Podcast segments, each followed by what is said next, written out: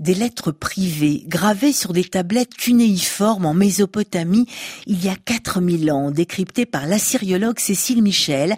Elles nous font pénétrer dans l'intimité des familles de marchands assyriens qui vivaient au Proche-Orient, dans l'Irak actuel et jusqu'en Anatolie. C'est dans ces correspondances, échangées au 19e siècle avant notre ère, que Cécile Michel a découvert entre les lignes les répercussions que les épidémies pouvaient avoir dans la sphère privée.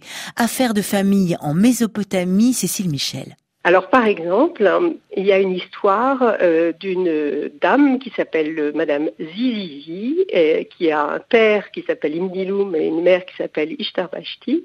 Et cette fille a dans un premier temps été mariée à un monsieur euh, assyrien qui s'appelle Altab et ils habitaient tous les deux dans la ville d'Assour. Et là, une épidémie sévit et elle écrit donc à ses parents qui, eux, sont partis s'installer en Anatolie et elle leur écrit une lettre complètement pathétique. Ma sœur qui s'appelait Shiduna est morte et maintenant c'est mon époux Aldab qui est malade. Je n'en peux plus de m'occuper de tout le monde. Il n'y a personne avec qui je peux parler, personne pour me faire un peu de plaisir dans la vie. Tu es mon père, tu es ma mère. Le jour où vous prendrez connaissance de ma lettre, dépêchez-vous de m'écrire.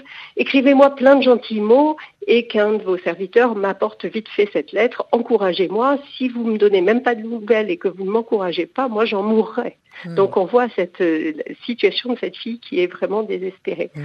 Alors on a la suite de l'histoire, c'est ça qui est intéressant. C'est on sait par d'autres courriers que en fait ben, son mari va mourir à son tour et elle part s'installer à Caniche alors que ses parents retournent à Achour. Donc il y a une espèce de... Ils, échangent de lieux. Et là, elle se marie une seconde fois, cette fois-ci avec un Anatolien qui s'appelle Monsieur Anoua. Et elle euh, a réclamé visiblement de l'argent à ses parents pour se remarier. Et là, les parents se plaignent parce que ça leur a coûté un bras. c'est carrément l'expression, ou presque l'expression qui en, par le papa. Euh, voilà, euh, ça leur a coûté 5 euh, kilos d'argent, ces deux mariages successifs, et la fille est complètement ingrate, et elle s'occupe pas de ses parents, et etc., etc.